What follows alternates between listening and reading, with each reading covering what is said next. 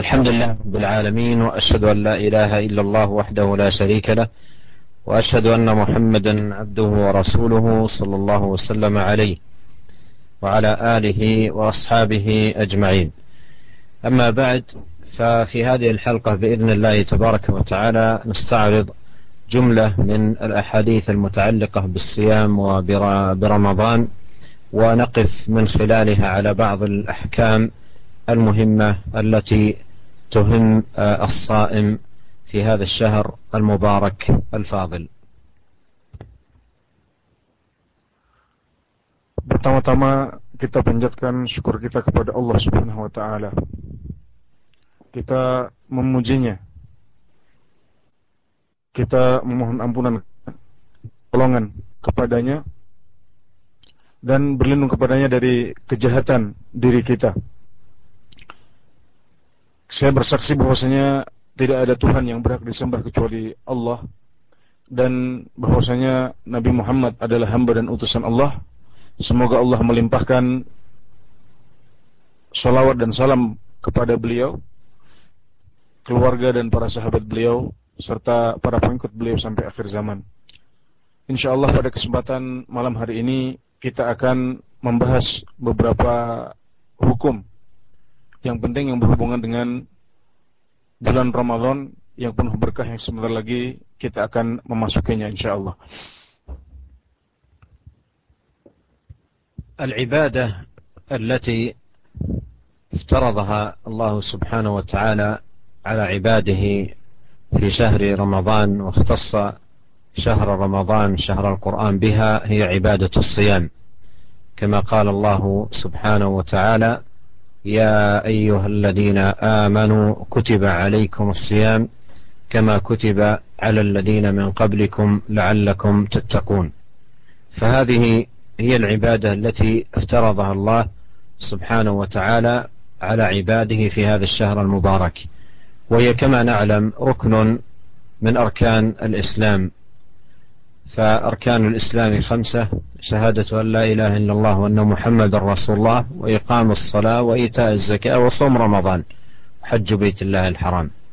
فهي ركن عظيم من أركان هذا الدين وافترض الله سبحانه وتعالى على عباده هذه العبادة العظيمة لما فيها من المنافع العظيمة والحكم الجليلة والفوائد المباركة العائدة على الصائمين في الدنيا والآخرة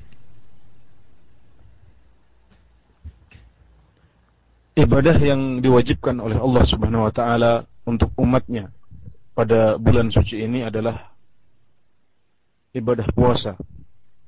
Inilah ibadah yang dengannya bulan Ramadan dikhususkan. Puasa adalah kewajiban dalam bulan ini sebagaimana firman Allah Subhanahu wa taala yang artinya wahai orang-orang yang beriman telah diwajibkan atas kalian berpuasa sebagaimana telah diwajibkan atas orang-orang sebelum kalian agar kalian bertakwa. Sebagaimana telah kita ketahui bahwasanya ibadah puasa juga merupakan salah satu rukun Islam yang lima. Dia salah satu rukun di antara rukun-rukun yang lain yaitu syahadat, kemudian sholat, menunaikan zakat, puasa, dan ibadah haji. Ibadah ini disyariatkan oleh Allah Subhanahu wa taala karena di dalamnya terdapat berbagai manfaat yang besar dan hikmah-hikmah yang bisa diperoleh oleh hamba-hambanya baik di dunia maupun di akhirat. والصيام هو الإمساك عن المفطرات مع النية من طلوع الفجر إلى غروب الشمس. هذا هو الصيام. والله عز وجل افترض على عباده ذلك في جميع أيام شهر رمضان المبارك. والصيام من أفضل العبادات لأنه تجتمع فيه أنواع الصبر الثلاثة. الصبر على طاعة الله سبحانه وتعالى والصبر عن معصية الله سبحانه وتعالى والصبر على أقداره تبارك وتعالى المؤلمة. وهو كذلك سر بين العبد وبين الله عز وجل. قال جل وعلا في الحديث القدسي الصيام لي وأنا أجزي به. ونسبه تبارك وتعالى إلى نفسه. وعد بالجزاء عليه من قبله سبحانه وتعالى. قال الصيام لي وأنا أجزي به. مع أن العبادات كلها لله سبحانه وتعالى لكن في هذا آه، من الإشارة إلى خصوصية رمضان وصيامه بهذا الأمر ما لا يخفى.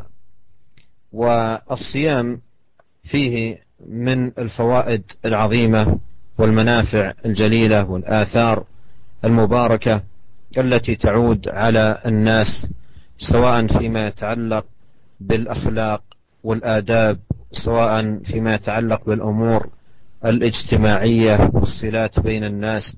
والتكافل والتراحم والتعاون ومجالات البر والبذل والإحسان مما هو أمر مشاهد وواضح في هذا الشهر المبارك الفاضل.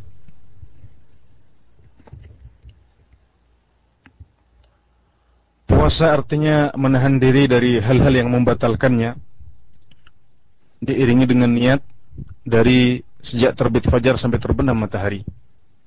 Puasa ini diwajibkan dalam hari-hari atau seluruh rangkaian hari selama bulan Ramadan.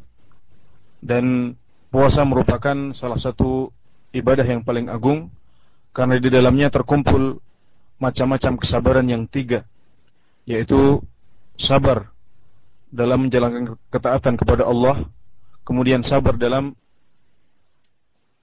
atau sabar untuk tidak bermaksiat kepada Allah, dan yang ketiga sabar kepada takdir-takdir dari Allah Subhanahu wa taala. Puasa adalah rahasia antara seorang hamba dengan Tuhannya, dengan Allah Subhanahu wa taala. Sebagaimana Allah taala isyaratkan dalam sabda eh, dalam firman-Nya di hadis qudsi, yang artinya sesungguhnya puasa itu untuk aku dan aku yang akan memberikan pahalanya. Di sini Allah Taala menjanjikan bahwasanya Dia sendiri yang akan memberikan pahalanya.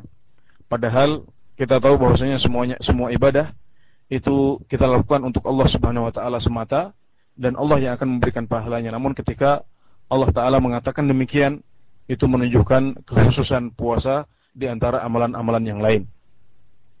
Puasa memiliki berbagai manfaat yang sangat besar yang akan kembali kepada pribadi dan masyarakat Islam baik yang berhubungan dengan akhlak dan adab, kemudian masalah-masalah sosial, saling menyayangi, saling bekerja sama, saling merasa memiliki di antara mereka.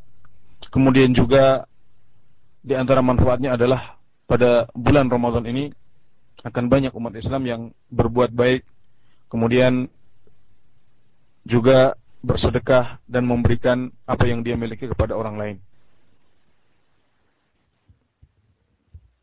وهذه وقفة مع بعض الأحاديث الواردة عن النبي عليه الصلاة والسلام المتعلقة بالصيام فعن أبي هريرة رضي الله عنه قال قال رسول الله صلى الله عليه وسلم لا تقدموا رمضان بصوم يوم أو يومين إلا رجلا كان يصوم صوما فليصم. وهذا الحديث يدل على أن آه، الشارع أراد أن يميز بين العبادات والعادات أن يحصل تمييز بين العبادات والعادات. وأيضا أن يكون هناك تمييز بين الفروض من العبادات والنوافل حتى لا تختلط ولا يكون بينها تمايز. فلهذا جاء الأمر بعدم تقدم رمضان بيوم أو يومين. وأيضا ليكون مستعدا لصيام شهر رمضان. واستثنى من ذلك ما قال عليه الصلاة والسلام في هذا الحديث إلا رجلا كان يصوم صوما فليصم. إلا, إلا من كانت له عادة من صوم كصيام الخميس أو صيام الاثنين أو أيضا قضاء لأيام من رمضان الفائت وضاق عليه الوقت أو كان نذر نذرا أو نحو ذلك. أما مجرد التنفل فلا يجوز أن يتقدم المسلم رمضان بيوم أو يومين. ومن الحكمة في ذلك كما قدمت أن, أن, أن يحصل تمييز بين الفرض من العبادات والنفل منها وليكون ذلك أدعى لقوة الاستعداد لاستقبال رمضان بنشاط ورغبة وهمة عالية. Pada kajian malam hari ini insya Allah kita akan pelajari bersama beberapa hadis yang diriwayatkan dari Rasulullah SAW yang berhubungan dengan uh, puasa dan bulan Ramadan. Hadis yang pertama adalah hadis riwayat Abu Hurairah di mana beliau mengatakan bahwasanya Rasulullah SAW bersabda yang artinya janganlah kalian mendahului bulan Ramadan dengan puasa sehari atau dua hari kecuali seseorang di antara kalian yang biasa berpuasa pada hari tersebut maka ia boleh untuk melakukannya. Dalam hadis ini Rasulullah SAW ingin membedakan antara ibadah dan adat kebiasaan. Beliau ingin ada perbedaan antara hal-hal yang wajib dengan hal-hal yang sunat saja. Karenanya di sini beliau melarang orang untuk mendahului dengan berpuasa atau dua hari sehingga bersambunglah puasa satu dua hari tersebut dengan bulan Ramadan. Hal ini dilarang dan salah satu maksud pelarangan tersebut adalah agar kita memiliki persiapan yang cukup untuk menghadapi bulan Ramadan yang cukup panjang. Dalam hadis ini juga beliau memberikan pengecualian ya bahwasanya dibolehkan untuk berpuasa sehari atau dua hari sebelum Ramadan bagi orang-orang yang biasa melakukan puasa pada hari-hari tersebut. Misalnya orang yang biasa berpuasa pada hari Senin dan Kamis, kemudian bertepatan dengan sehari atau dua hari sebelum Ramadan, maka ia boleh tetap melakukannya. Demikian juga orang yang ee, mengkodok puasanya, mengganti puasanya yang telah dia tinggalkan pada tahun yang lalu misalnya, juga orang yang bernazar untuk berpuasa pada hari tersebut sejak jauh hari. Contoh-contoh ini adalah pengecualian dari hukum yang kita sebutkan dalam hadis di atas. Dan sekali lagi dalam hadis ini Rasulullah SAW ingin kita membedakan, membuat perbedaan antara yang wajib dengan yang sunat dan juga agar kita bersiap-siap menghadapi bulan Ramadan sehingga kita bisa mengisinya dengan sebaik mungkin. كذلك من الأحاديث الواردة عن النبي صلى الله عليه وسلم في هذا الباب حديث عبد الله بن عمر رضي الله عنهما قال سمعت رسول الله صلى الله عليه وسلم يقول إذا رأيتموه أي الهلال فصوموا وإذا رأيتموه فأفطروا فإن غم عليكم فاقدروا له. وهذا الحديث استفاد منه أهل العلم جملة من الأحكام.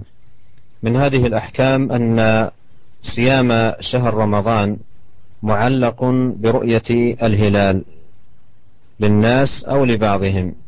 وكذلك الفطر من رمضان معلق بذلك. ولهذا قال عليه الصلاة والسلام إذا رأيتموه فصوموا وإذا رأيتموه فأفطروا.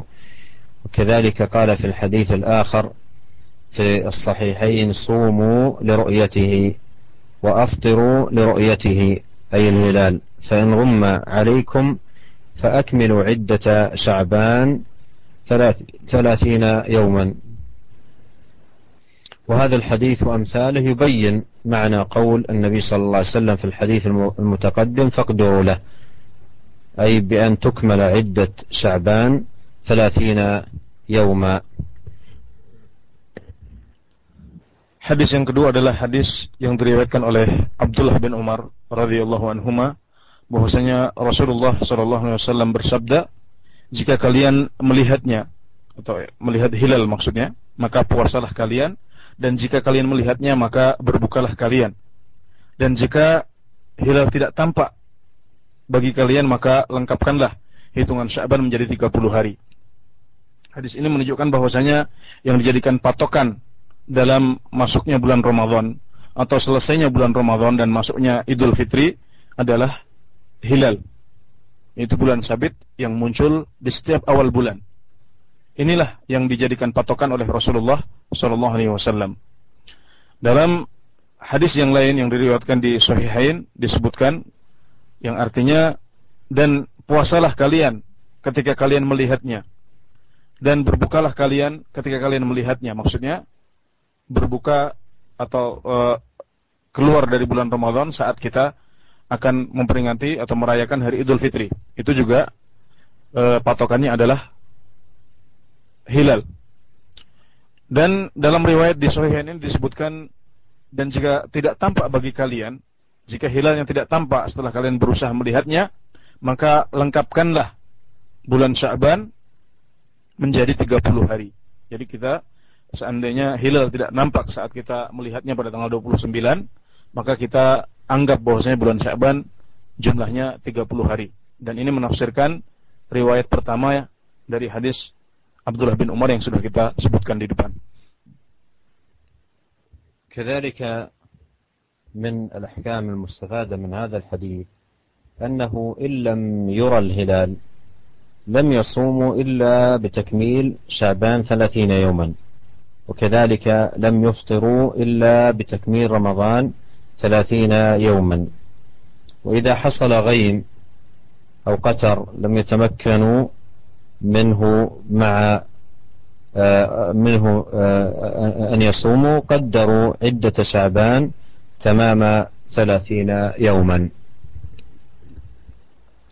Di antara hukum yang bisa kita ambil dari hadis yang kita bahas sekarang ini adalah bahwasanya jika seandainya hilal tidak tampak, baik itu karena mendung atau cuaca yang kurang baik atau debu yang menghalangi pandangan kita kepada hilal atau bulan sabit, maka yang harus dilakukan adalah menjadikan hitungan Sya'ban 30 hari. Demikian juga saat kita berusaha untuk melihat hilal Eh, sebelum Syawal yaitu di akhir bulan Ramadan, kemudian tidak tampak hilal tersebut karena mendung atau cuaca yang kurang baik, maka yang menjadi kewajiban kita adalah menyempurnakan bulan Ramadan menjadi 30 hari. Itu yang harus dilakukan sesuai dengan petunjuk hadis ini.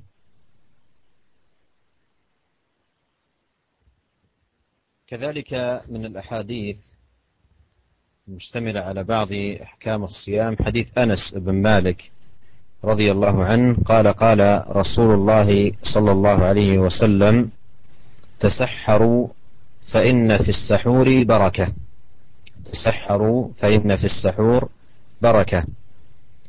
وهذا الحديث يأمر فيه النبي عليه الصلاة والسلام بالتسحر قال تسحروا. والتسحر هو الأكل والشرب وقت السحر آخر الليل قبل الفجر استعدادا للصيام. ويذكر نبينا عليه الصلاة والسلام الحكمة الإلهية في ذلك فيقول فإن في السحور بركة والبركة تشمل منافع الدنيا والآخرة. ومن بركة السحور ما يحصل به من الإعانة على طاعة الله سبحانه وتعالى في نهار رمضان. فإن الجائع والعطشان لا ينشط للعبادة بل يكون خاملا كسولا. ومن بركة السحور أن الصائم إذا تسحر لا يمل إعادة الصيام خلافا لمن لم يتسحر فإنه يجد آه، حرجا ويجد مشقة وثقلا عند معاودته الصيام. وكذلك من بركة السحور الفوز بمتابعة النبي عليه الصلاة والسلام. وكذلك من بركة السحور أن المتسحر يقوم في آخر الليل ويذكر الله ويحمده ويستغفر إلى أن يأتي وقت آه، صلاة الفجر. بخلاف من لم يتسحر فإنه يفوته هذا الخير في هذا الوقت المبارك العظيم. إلى غير ذلك من الفوائد والثمار التي تنال بأكلة السحر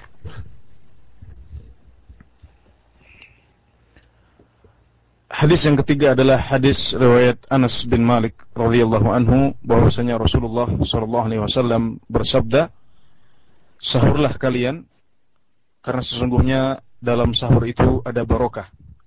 Dalam hadis ini Rasulullah sallallahu alaihi wasallam memerintahkan kita untuk melakukan sahur atau makan sahur. Karena eh, yaitu sahur adalah eh, makan dan minum pada waktu sahar yaitu di akhir malam. Kemudian dalam hadis ini Rasulullah SAW menyebutkan hikmah yang ada di balik disyariatkannya sahur ini. Di sini beliau menyebutkan bahwasanya dalam sahur itu ada barokah dan barokah ini mencakup manfaat-manfaat dunia dan akhirat. Di antaranya yang pertama adalah menolong kita untuk beribadah dan taat kepada Allah Subhanahu wa taala pada esok harinya. Karena orang yang tidak sahur dia akan merasa lapar dan dahaga sehingga tidak bersemangat untuk menjalankan aktivitasnya dan dia mungkin hanya bermalas-malasan sepanjang hari karena meninggalkan sahur. Yang kedua adalah e, di antara barokah yang ada dalam sahur ini bahwasanya orang yang sahur itu tidak bosan untuk mengulangi puasa pada hari setelahnya. Kebalikannya orang yang tidak sahur maka dia barangkali bosan untuk berpuasa pada esok harinya. Namun orang yang sahur tidak demikian.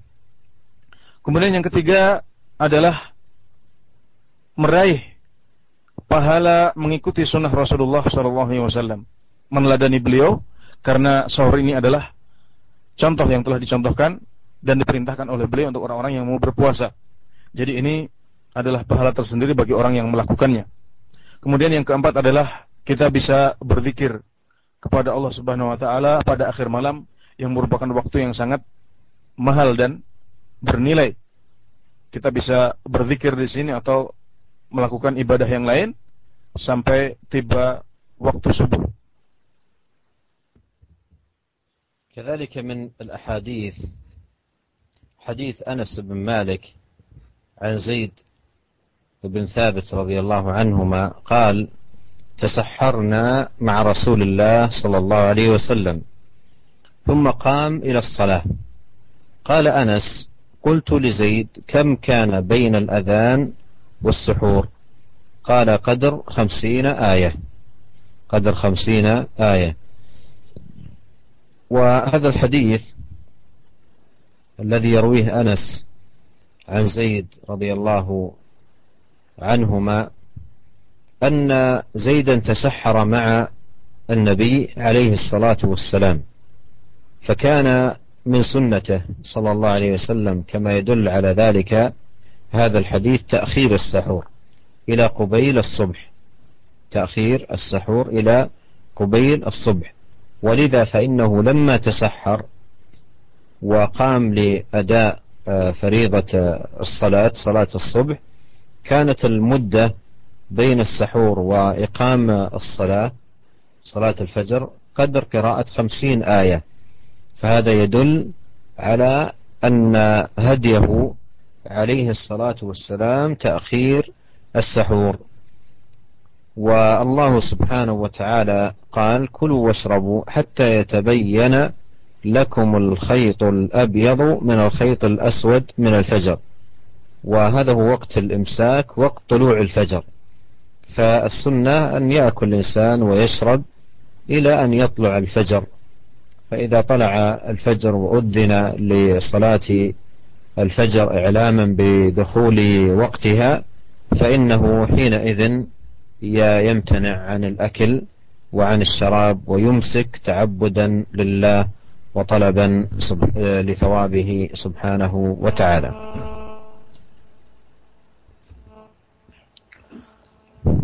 Hadis yang keempat adalah hadis yang diriwayatkan oleh Anas bin Malik dari Zaid bin Thabit bahwasanya beliau bercerita kami pernah sahur bersama Rasulullah sallallahu alaihi wasallam.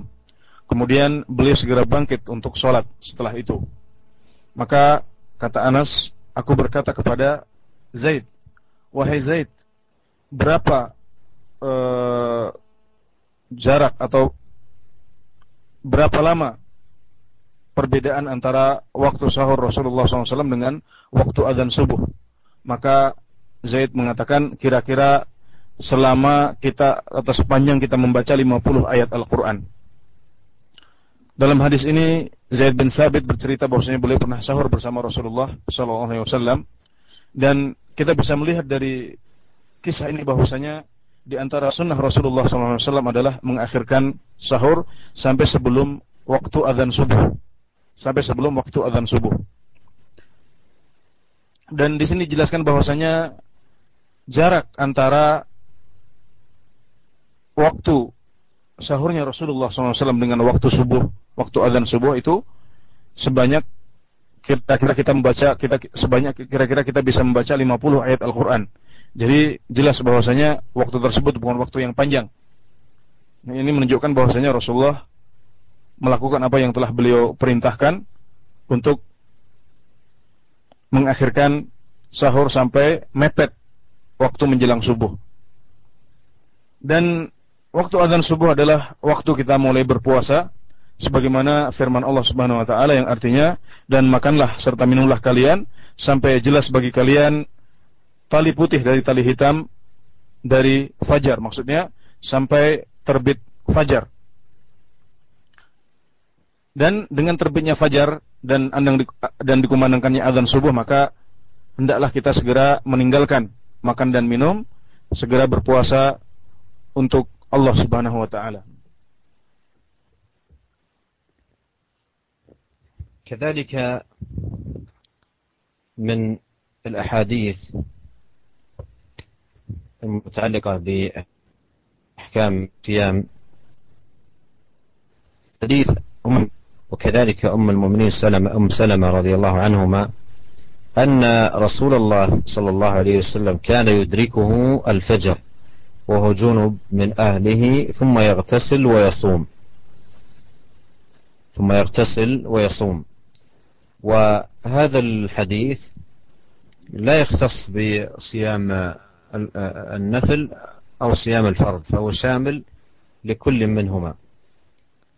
فالإنسان إذا أدركه الفجر وهو جنب وأمسك أمسك عند طلوع الفجر لا يضره أن يكون آه، قد أصبح جنب ولا فرق في هذا بين صوم النفل وصوم الفرض لا بين صوم رمضان ولا غير رمضان. ويستفاد من الحديث جواز أن يأتي الرجل أهله في ليالي رمضان ولو كان قبيل طلوع الفجر.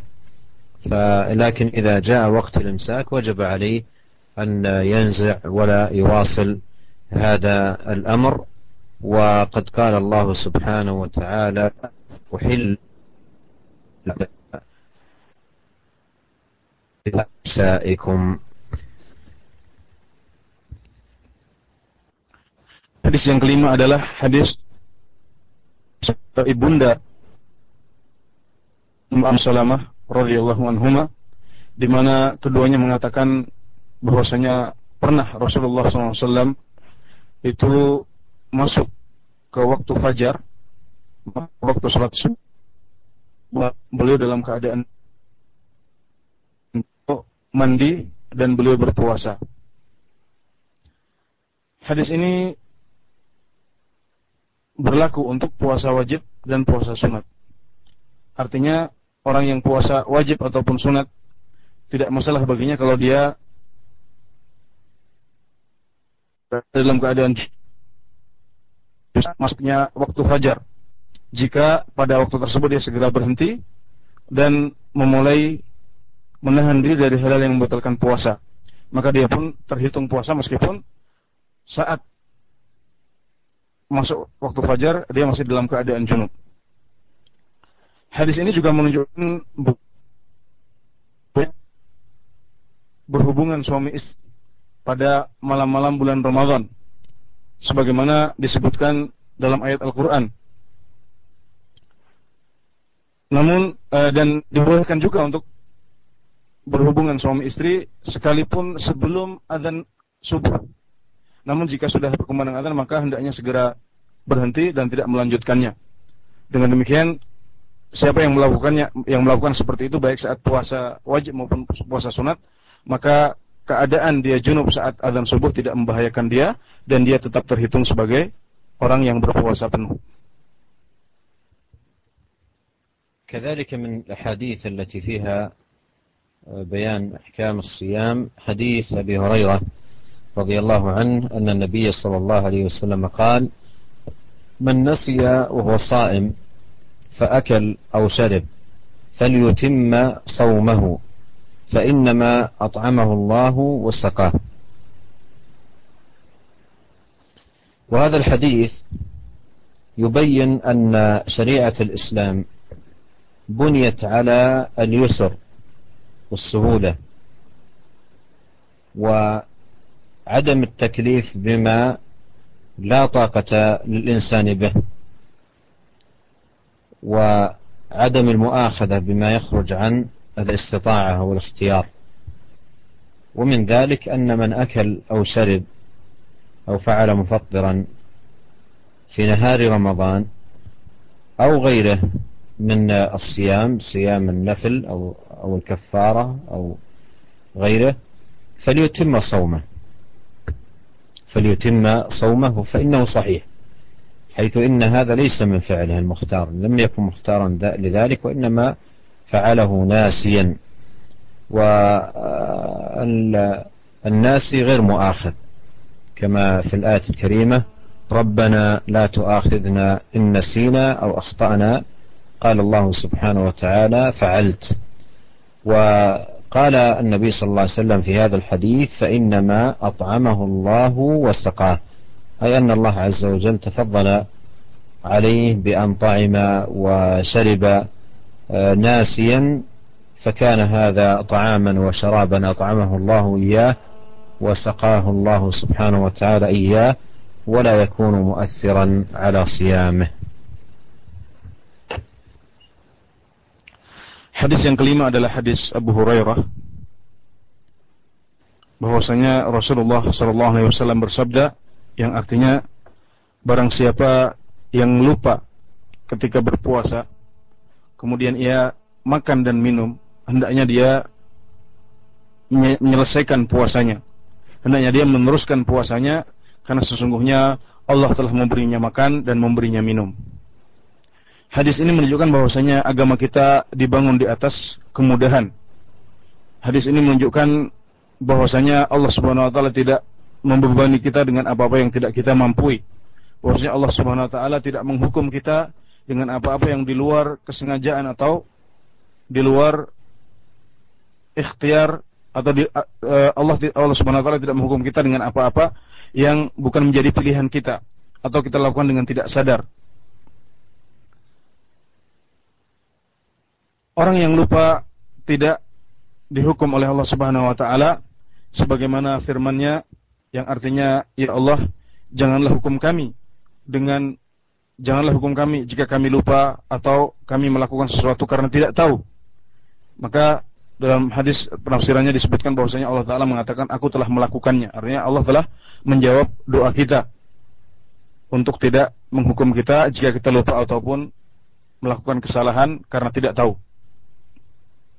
Hadis ini menunjukkan bahwasanya orang yang lupa saat puasa sehingga dia makan atau minum, maka berarti dia telah diberikan makan dan minum oleh Allah Subhanahu wa taala dan hal tersebut tidak membahayakan puasa dia, maka dia boleh meneruskannya seakan-akan dia tidak pernah melakukan hal-hal yang sesuatu pun sesuatu pun yang bisa merusak puasa dia. كذلك من الأحاديث متعلقة بأحكام الصيام حديث أبي هريرة رضي الله عنه قال بينما نحن جلوس عند النبي صلى الله عليه وسلم إذ جاءه رجل فقال يا رسول الله هلكت. فقال ما أهلكك أو ما لك قال وقعت على امرأتي وأنا صائم وفي رواية أصبت أهلي في رمضان. فقال رسول الله صلى الله عليه وسلم هل تجد رقبة تعتقها؟ قال لا. فقال هل تستطيع أن تصوم شهرين متتابعين؟ قال لا. قال فهل تجد إطعام ستين مسكينا؟ قال لا. قال فسكت النبي صلى الله عليه وسلم. فبين فبينما نحن على ذلك إذ أتي النبي صلى الله عليه وسلم بعرق فيه تمر والعرق هو المكتل الزنبيل. بعرق فيه تمر. قال أين السائل؟ قال أنا. قال خذها فتصدق به. فقال على أفقر مني يا رسول الله. فوالله ما بين لابتيها يريد الحرتين. حرتي المدينة الشرقية والغربية أهل بيت أفقر من أهل بيتي. فضحك النبي صلى الله عليه وسلم حتى بدت أنيابه ثم قال أطعمه أهلك. وهذا الحديث استفاد منه من الأحكام أن الوطأ في نهار رمضان أن الوطأ الجماع في نهار رمضان من الفواحش. المهلكات لأن النبي صلى الله عليه وسلم أقر هذا السائل عندما قال هلكت. فالرجل جاء إلى النبي صلى الله عليه وسلم فقال يا رسول الله هلكت؟ فقال ما أهلكك أو مالك؟ قال وقعت على امرأتي وأنا صائم. فهذا دليل على أن الوطأ أو الجماع في نهار رمضان من الفواحش المهلكات. ولهذا فالنبي صلى الله عليه وسلم أقره على ذلك. وهذا يسمى السنة التقريرية لأنه لو كان غير مهلك لا بين له النبي صلى الله عليه وسلم أنه غير مهلك. والذي يحصل منه آه، الجماع في نهار رمضان عليه هذه الكفارة المغلظة. عليه هذه الكفارة المغلظة. أولا يقضي اليوم الذي أفطره بالجماع ثم يأتي بهذه الكفارة المغلظة حسب الترتيب الذي جاء في, هذا الحديث. فأولا آه، أن يكفر بعتق رقبة أن يكفر بعتق رقبة كما قال له النبي صلى الله عليه وسلم هل تجد رقبة تعتقها؟ قال لا.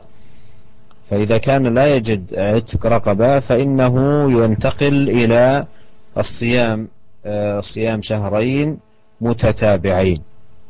فإذا كان غير مستطيع لصيام شهرين متتابعين ينتقل إلى الأمر الثالث وهو أن يطعم ستين مسكينا. أن يطعم ستين مسكينا. فهذه كفارة مغلظة في حق من جامع أهله في نهار رمضان.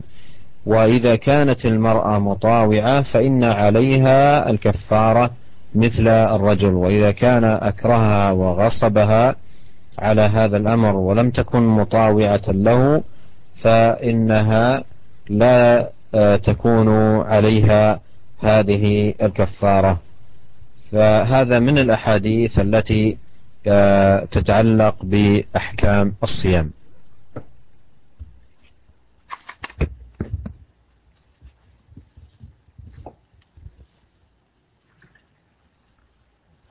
Hadis yang keenam adalah hadis dari Abu Hurairah radhiyallahu anhu di mana beliau berkisah Suatu saat kami duduk bersama Rasulullah sallallahu alaihi wasallam dan tiba-tiba datanglah seorang pria yang berkata, "Wahai Rasulullah, binasalah aku."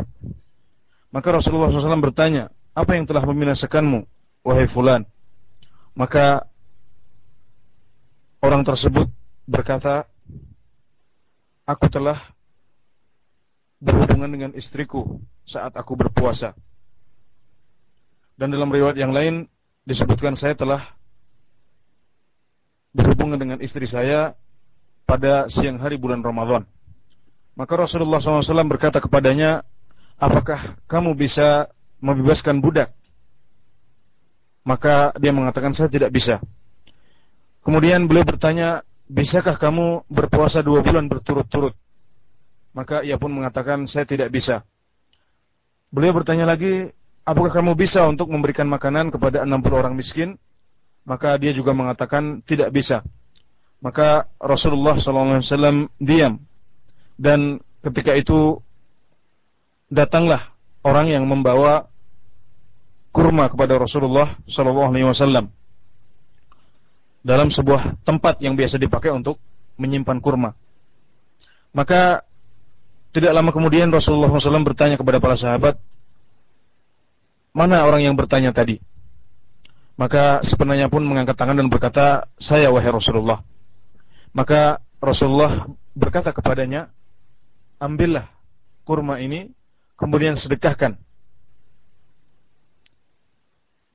Maka ia berkata, wahai Rasulullah, apakah aku harus menyedekahkannya kepada orang lain? Atau Beliau katakan, tidak ada orang lain yang lebih miskin dari saya wahai Rasulullah. Demi Allah, di antara penduduk Madinah semuanya ini, di antara seisi penduduk se, seisi Madinah, di antara dua kampungnya atau dua gunung berbatu yang ada di sebelah barat dan timur Madinah, itu tidak ada orang yang lebih miskin dari saya. Maka Rasulullah SAW tertawa sampai tampaklah gigi taring beliau.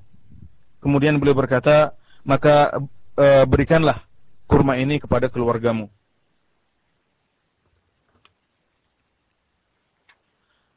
Ada beberapa pelajaran yang bisa kita ambil dari hadis ini atau dari kisah yang panjang ini. Yang pertama adalah bahwasanya bersetubuh pada siang hari bulan Ramadan termasuk dosa besar yang membinasakan.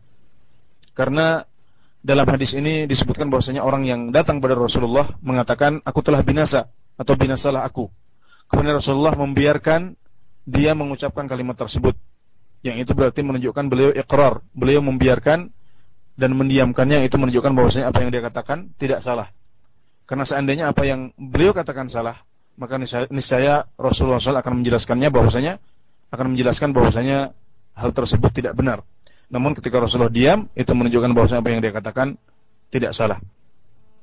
Kemudian di antara pelajaran yang bisa kita ambil dari hadis ini adalah bahwasanya orang yang berhubungan dengan istrinya pada bulan Ramadan maka dia harus melakukan penebus yang sangat berat. Yang pertama adalah mengkodok hari yang dia tinggalkan. Yang otomatis batal dengan apa yang telah dia lakukan ya. Puasa dia batal pada hari itu, maka dia harus menggantinya. Kemudian yang kedua mengganti atau eh, melakukan kafarah ada tiga macam yang harus dilakukan uh, secara berurutan. Dimulai dengan membebaskan budak. Kalau tidak bisa maka berpuasa dua bulan berturut-turut. Kalau tidak bisa baru berpindah ke yang ketiga yaitu memberikan makan kepada 60 orang miskin. Jika si istri menuruti permintaan suami untuk melakukan perbuatan seperti ini maka dia pun juga harus melakukan kewajiban yang sama. Namun jika dia dipaksa oleh suaminya, maka dia tidak wajib untuk melakukan kafarah yang kita sebutkan ini.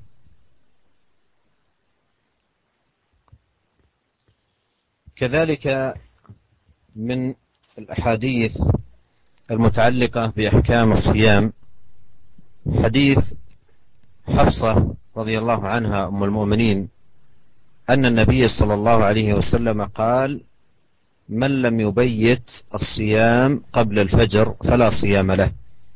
من لم يبيت الصيام قبل الفجر فلا صيام له. وهذا الحديث يدل على وجوب تبييت نية الصيام الصيام ال الذي هو صيام الفرض أن تبيت النية من الليل. أن تبيت النية من الليل. وهذا الأمر خاص في صيام الفرض. يجب فيه تبييت نية الصيام من الليل. أما صيام التطوع فلا يجب ذلك بل يصح آه، أن ينوي الصيام من النهار فيما لو أصبح ولم يأكل شيئا ثم أراد أن يمضي صائما يومه فله ذلك.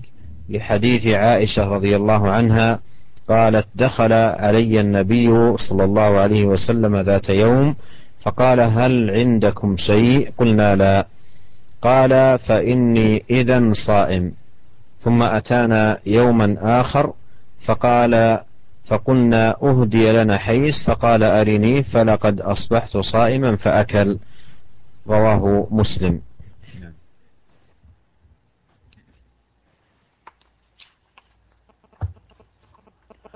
Hadis yang ketujuh adalah hadis Hafsah radhiyallahu anha bahwasanya Rasulullah sallallahu alaihi wasallam bersabda barang siapa yang tidak meniatkan puasa sebelum subuh atau sebelum fajar maka tidak ada puasa baginya atau tidak sah puasanya.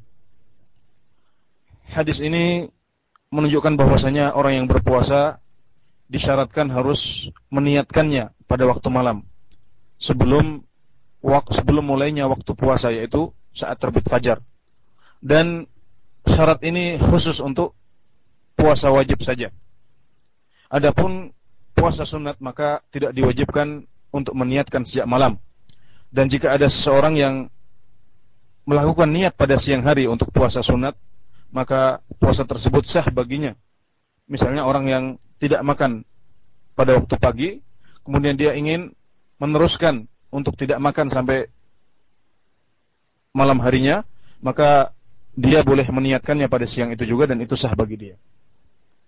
Dalilnya adalah hadis Aisyah radhiyallahu anhu radhiyallahu anha bahwasanya beliau berkata, suatu saat atau suatu hari Rasulullah SAW masuk ke rumah kami, masuk ke rumah saya, dan bertanya, apakah engkau memiliki sesuatu untuk dimakan? Maka kami katakan saya katakan tidak punya wahai Rasulullah. Maka Rasulullah berkata, kalau begitu saya puasa hari ini. Hal ini menunjukkan bahwasanya Rasulullah belum makan pagi itu dan belum niat untuk berpuasa. Namun ketika beliau tidak mendapatkan sesuatu untuk dimakan, maka akhirnya beliau niatkan hari itu untuk berpuasa dan niat ini baru beliau lakukan pada waktu pagi hari. Kemudian Aisyah berkata, dan beliau masuk ke rumah saya pada hari yang lain Kemudian kami katakan kepadanya, wahai Rasulullah, ada hadiah yang diberikan kepada kami berupa hais. Hais ini adalah semacam makanan ya, semacam uh, makanan yang terbuat dari gandum yang dicampur dengan minyak samin dan kurma yang biasa dipakai untuk berbuka, berbuka puasa di sini. Nah, maka Rasulullah SAW mengatakan Rasulullah SAW makan dari makanan tersebut, padahal pada pagi harinya beliau sudah uh, beliau belum makan beliau belum makan pada pagi harinya, tapi ketika melihat ada makanan, beliau pun memakannya dan tidak berpuasa.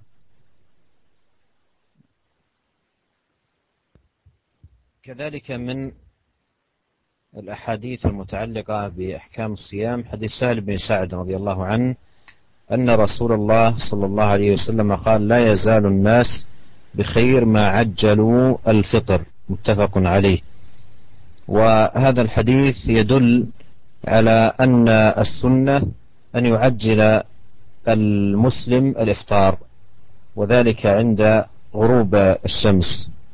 فإذا غربت الشمس أقبل النهار من أقبل الليل من هنا وأدبر النهار من هنا أفطر الصائم.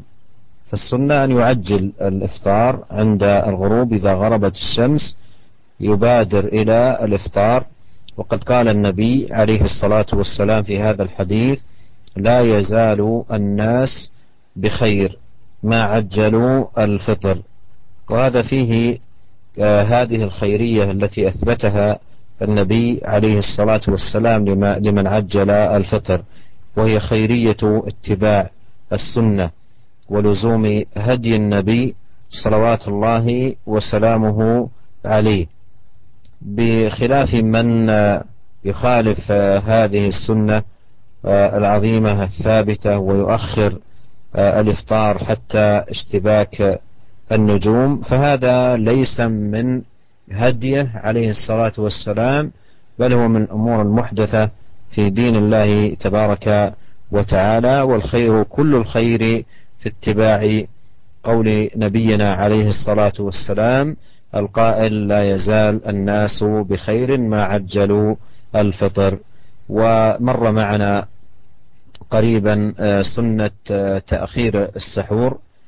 آه، فهذه هذه هي السنة أن يؤخر الإنسان السحور وأن يعجل الفطر اقتداء بنبينا الكريم صلوات الله وسلامه عليه. Hadis yang kedelapan adalah hadis yang diriwayatkan oleh Sahal bin Sa'ad radhiyallahu anhu bahwasanya Rasulullah sallallahu alaihi wasallam bersabda yang artinya orang-orang masih berada dalam kebaikan selama mereka menyegerakan berbuka puasa. Hadis ini menunjukkan bahwasanya yang sunat dalam berbuka adalah menyegerakannya. Segera berbuka, segera berbuka puasa saat malam tiba begitu waktu siang habis dan ber, uh, dan nanti malam kita mengikuti untuk berbuka puasa. Dalam hadis ini Rasulullah SAW menyebutkan bahwasanya selama maka kita masih berada dalam kebaikan. Kebaikan yang dimaksud adalah kebaikan mengikuti sunnah Rasulullah SAW dan mencontoh teladan beliau. Tidak seperti yang dilakukan oleh sebagian orang yang menunggu sampai bintang-bintang bermunculan, yaitu setelah agak setelah agak larut malam. Ini bukanlah petunjuk Rasulullah SAW, ini bukan teladan dari beliau, dan yang terbaik adalah mengikuti apa yang telah diajarkan oleh Rasulullah SAW, dan dalam hal ini beliau mengatakan, mas orang-orang masih berada dalam kebaikan selama mereka menyegerakan berpuasa. Kemudian beberapa waktu yang lalu telah kita bahas bahwasanya yang sunat dalam sahur adalah mengakhirkannya. Jadi jelaslah bagi kita bahwasanya di antara sunat puasa adalah mengakhirkan waktu sahur dan menyegerakan berbuka puasa setelah waktunya tiba. كذلك من الأحاديث الواردة في أحكام الصيام حديث سلمان بن عامر الضبي رضي الله عنه عن النبي صلى الله عليه وسلم قال إذا أفطر أحدكم فليفطر على تمر فإن لم يجد فليفطر على ماء فإنه طهور. وهذا الحديث هو من كمال شفقة النبي عليه الصلاة والسلام على أمته ونصحه لهم فإن التمر مقو للكبد ملين للطبع وهو من أكثر الثمار تغذية للبدن. وله فوائد عظيمة ومنافع جمة فلهذا كان هديه عليه الصلاة والسلام الإفطار على التمر. فإن لم يجد آه، التمر فليفطر على ماء فإنه طهور كما جاء في هذا الحديث.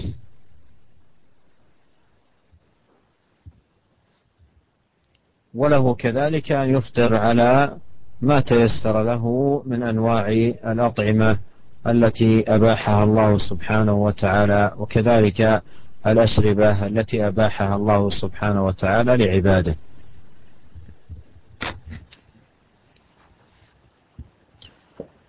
Hadis yang kesembilan adalah hadis Salman bin Amir Al-Dhabbi radhiyallahu anhu bahwasanya Rasulullah sallallahu alaihi wasallam jika seorang di antara kalian berbuka hendaknya dia berbuka dengan kurma dan jika dia tidak mendapatkannya maka hendaknya dia berbuka dengan air karena sesungguhnya air itu suci dan mensucikan. Hadis ini menunjukkan bahwa eh, menunjukkan kesempurnaan kasih sayang Rasulullah sallallahu alaihi wasallam di mana beliau menganjurkan umat Islam yang selesai berpuasa untuk berbuka dengan makanan yang bergizi dan menguatkan. Dalam hadis ini berbuka dengan kurma. Karena kurma ini sangat baik, sangat baik dan bermanfaat untuk kesehatan hati atau liver kita. Dan kurma termasuk salah satu makanan yang bergizi. Yang paling bergizi bahkan. E, kalau kita bisa melakukannya alangkah baiknya. Namun jika tidak ada, maka kita bisa memulainya dengan berbuka dengan dengan air. Dan dibolehkan pula untuk berbuka dengan makanan atau minuman yang lain yang dihalalkan oleh Allah Subhanahu wa taala. كذلك من الأحاديث التي تتعلق بالصيام ما رواه البخاري من حديث أبي هريرة عن النبي صلى الله عليه وسلم كأنه من لم والعمل به والجهل فليس لله حاجة في أن يدع صيامه في أن يدع طعامه وشرابه. وهذا الحديث يدل على تأكيد آه، آه، بعد الصائم عن هذه الأعمال. وهي محرمة عليه في كل وقت لكن الأمر في الصيام يزداد تأكيدا ومباشرة هذه الأمور يزداد بها الصائم إثما ونقصا في آه، صيامه لأن الصيام يعكس المعنى قليل الأجر لأنه ليس لا ولو كان كذلك لصانه صاحبه عن هذه الأقوال المحرمة. ولهذا مما ينبغي أن يعتني به عن قول العمل بالزور وعن الجهل أيا كانت صفة ذلك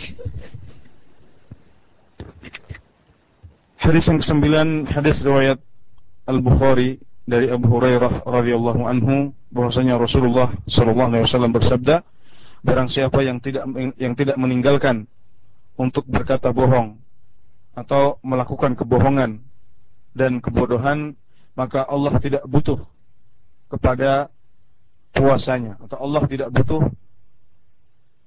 darinya untuk meninggalkan makan dan minum. Ya. Kita ketahui bahwasanya makan dan minum ini dibolehkan di luar waktu puasa. Sedangkan berbohong, melakukan kebohongan, mengucapkan kebohongan dan melakukan kebodohan, maka ini dilarang dalam semua keadaan. Karenanya orang yang meninggalkan, yang tidak meninggalkan hal-hal yang dilarang dalam hadis ini, maka untuk apa dia berpuasa? Untuk apa dia meninggalkan makan dan minum?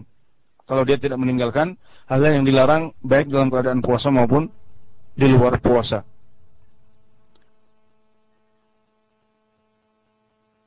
Berkata bohong, melakukan kebohongan atau melakukan kebodohan ini semuanya dilarang dalam semua keadaan. Namun dia lebih keras lagi, lebih tegas lagi larangannya ketika kita sedang melakukan ibadah puasa. Karena larangan-larangan ini bisa mengakibatkan dosa untuk kita dan mengurangi pahala puasa kita.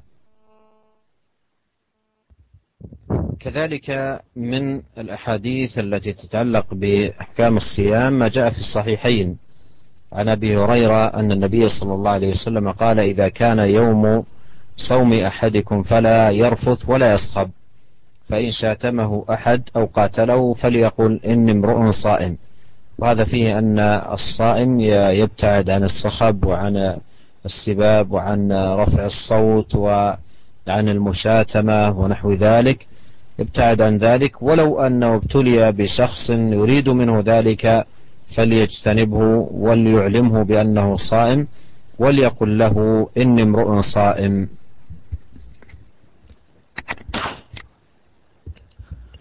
Hadis yang berikutnya adalah hadis riwayat Al-Bukhari dan Muslim dari Abu Hurairah radhiyallahu anhu bahwasanya Rasulullah Shallallahu Alaihi Wasallam berkata, jika kalian berpuasa atau jika seorang di antara kalian berpuasa, maka hendaknya dia tidak bersetubuh dan hendaknya dia tidak mencaci dan memaki.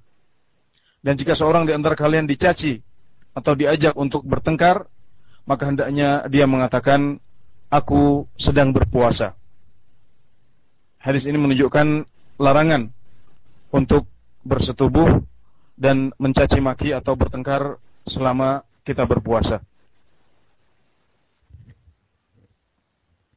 كذلك من الأحاديث ما جاء في الصحيحين عن عائشة رضي الله عنها قالت كان النبي صلى الله عليه وسلم يقبل وهو صائم ويباشر وهو صائم ولكنه كان أملككم لإربه. متفق عليه. وجاء في بعض الروايات في رمضان وهو صائم في رمضان. فمما يؤخذ من هذا الحديث جواز تقبيل الرجل زوجته وهو صائم كذلك مباشرته له لها وهو صائم ولا ولكن آه، بشرط أن يعلم من نفسه أنه لا تتحرك آه، شهوته. فإذا ظن أنه سيحصل منه الإنزال فإن ذلك يحرم عليه. والمراد بالمباشرة أي بحائل و فهذا الذي يدل عليه هذا الحديث. قال كان قد كان النبي صلى الله عليه وسلم يقبل وهو صائم ويباشر وهو صائم. لكن إذا علم أن هذه أن هذا التقبيل أو هذه المباشرة ستفضي به إلى آه، الإنزال فإنه يحرم عليه ذلك.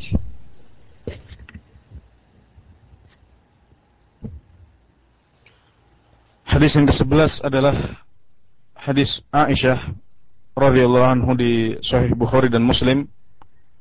Bahwasanya beliau berkata Rasulullah SAW itu mencium dan memegang istri-istri beliau beliau dalam keadaan puasa tapi beliau adalah orang yang paling menguasai hawa nafsu beliau. Beliau adalah orang yang paling menguasai syahwat beliau. Dan dalam riwayat yang lain disebutkan bahwasanya itu dilakukan pada saat bulan Ramadan. Hadis ini menunjukkan bahwasanya seseorang boleh untuk mencium istrinya ketika berpuasa atau memegang istrinya berpuasa tapi dengan hail atau dengan pembatas berkain.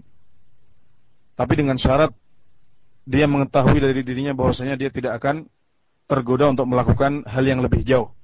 Adapun jika dia tahu bahwasanya dia lemah dan jika dia mencium atau memegang akan membuat dia melakukan hal yang lebih jauh dari itu maka dia tidak boleh untuk melakukannya. ولعلنا نكتفي بهذا القدر من الأحاديث المتعلقة بأحكام الصيام وأسأل الله عز وجل أن ينفعنا جميعا بما علمنا وأن يمن علينا جميعا بالعلم النافع والعمل الصالح وأن يبلغنا رمضان وأن يعيننا فيه على الصيام والقيام وأن يهدينا إليه صراطا مستقيما والله أعلم وصلى الله وسلم على عبده ورسوله نبينا محمد وآله وصحبه أجمعين barangkali itulah tadi beberapa hadis yang bisa kami bacakan pada kesempatan uh, malam hari ini.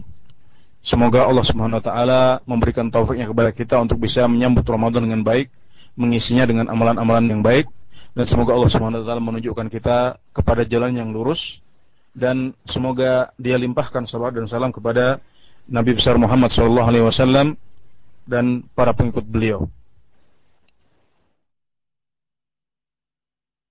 Pendengar rajin dirahmati Allah Subhanahu wa taala, demikian penjelasan dari beberapa hadis yang disampaikan oleh Fadilatul Syekh Abdul Razak Allah taala berkenaan dengan beberapa hukum bulan Ramadan atau siam Ramadan dan untuk sesi selanjutnya kami akan buka bagi para pendengar roja untuk berinteraktif secara langsung di line pesan eh, telepon di 021 823 6543 untuk tiga pertanyaan saja mohon maaf kami batasi kita angkat telepon yang pertama Assalamualaikum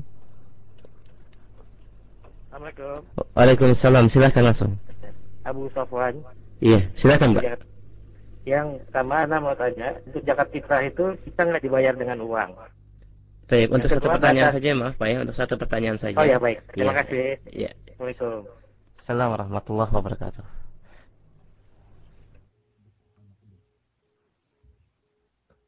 هذا السائل يسأل عن زكاة الفطر هل يجوز أن تدفع نقدا والجواب أن النقد كان موجودا في زمن النبي عليه الصلاة والسلام وأرشد إلى الطعام دون النقد ولهذا الصحيح أنه لا يجزئ أن يدفع زكاة الفطر نقدا وإنما تدفع طعاما كما أرشد إلى ذلك رسول الله صلى الله عليه وسلم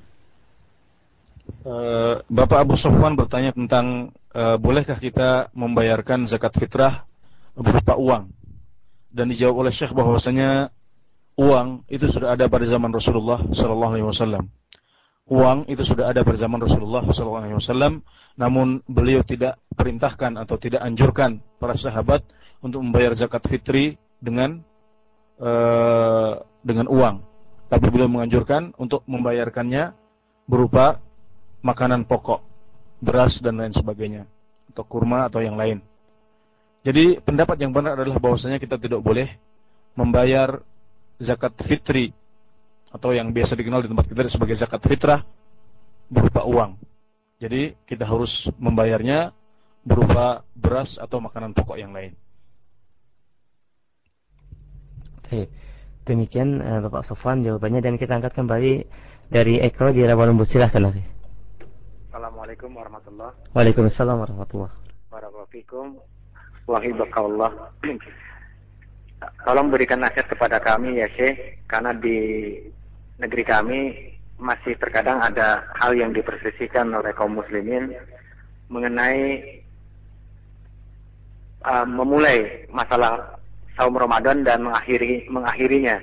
Karena terkadang ada di antara beberapa organisasi yang mereka menentukan uh, awalan Ramadan dan akhir Ramadan sehingga sebagian kaum muslimin mengikuti mereka dan sebagian lagi mengikuti pemerintah uh, negeri ini Bagaimana yang seharusnya dan yang sepatutnya. Jazakallah khairan. Assalamualaikum. Waalaikumsalam warahmatullahi wabarakatuh. Jazakallah khair pada Eko ya. Kita tunggu jawaban dari Syekh.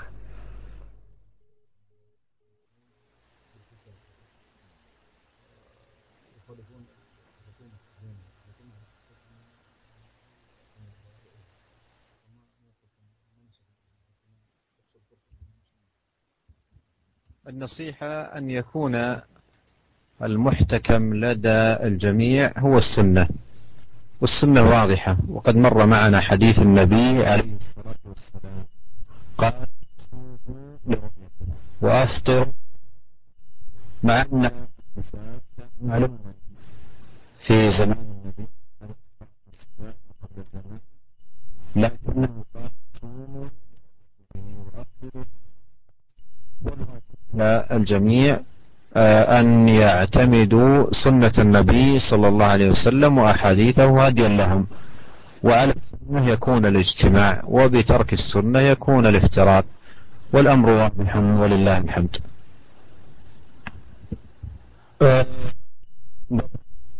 Eko bertanya tentang uh, nasihat. Bagaimana kita menyikapi perbedaan uh, awal Ramadan atau perbedaan penentuan hari Idul Fitri. Yang sering terjadi di antara umat Islam di Indonesia. Di mana kita ketahui bahwasanya ada sebagian organisasi massa yang sejak awal hari sudah menentukan awal Ramadan atau hari Idul Fitri. Dijawab oleh Syekh bahwasanya yang menjadi hakim di antara kita dalam masalah ini adalah sunnah Rasulullah sallallahu alaihi wasallam. Inilah yang harus menjadi patokan kita Inilah yang harus menjadi acuan kita dalam menentukan atau dalam menghukumi masalah ini.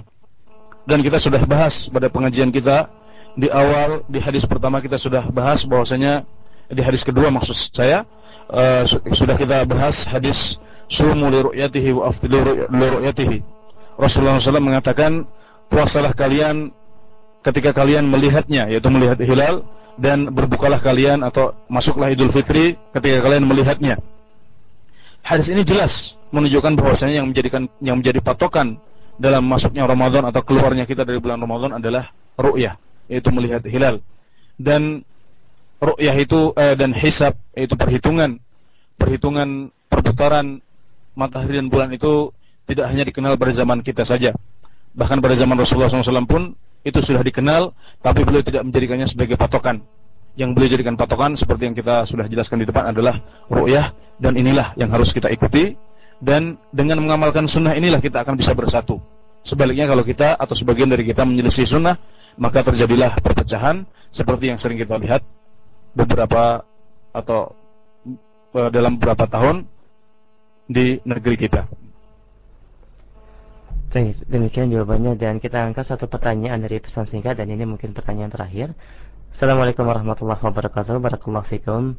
Ya Syekh, bagaimanakah menyikapi polemik perbedaan pendapat fikih ya berkenaan dengan bilangan jumlah rakaat tarawih di mana sebagian menganggap sebagai satu sunnah 11 rakaat karena Rasulullah tidak pernah lebih daripada 11 rakaat dan yang lain menetapkan dibolehkan 23 rakaat sebagaimana ini yang diamalkan di Masjidil Haram dan Masjidil Nabawi.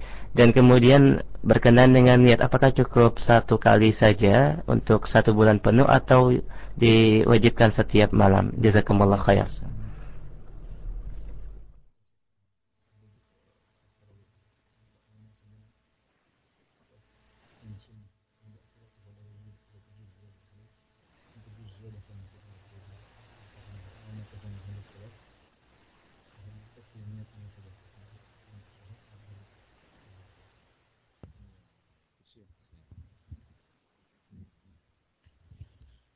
فيما يتعلق بصلاة التراويح جاء في الحديث عن عائشة رضي الله عنها أن النبي صلى الله عليه وسلم ما زاد على إحدى عشرة ركعة. وهذا لا يفيد آه، آه، أن الزيادة على هذا العدد غير جائزة. بل صح عنه صلى الله عليه وسلم أنه قال صلاة الليل مثنى مثنى. فإذا خشيتم الصبح فأوتروا بواحدة.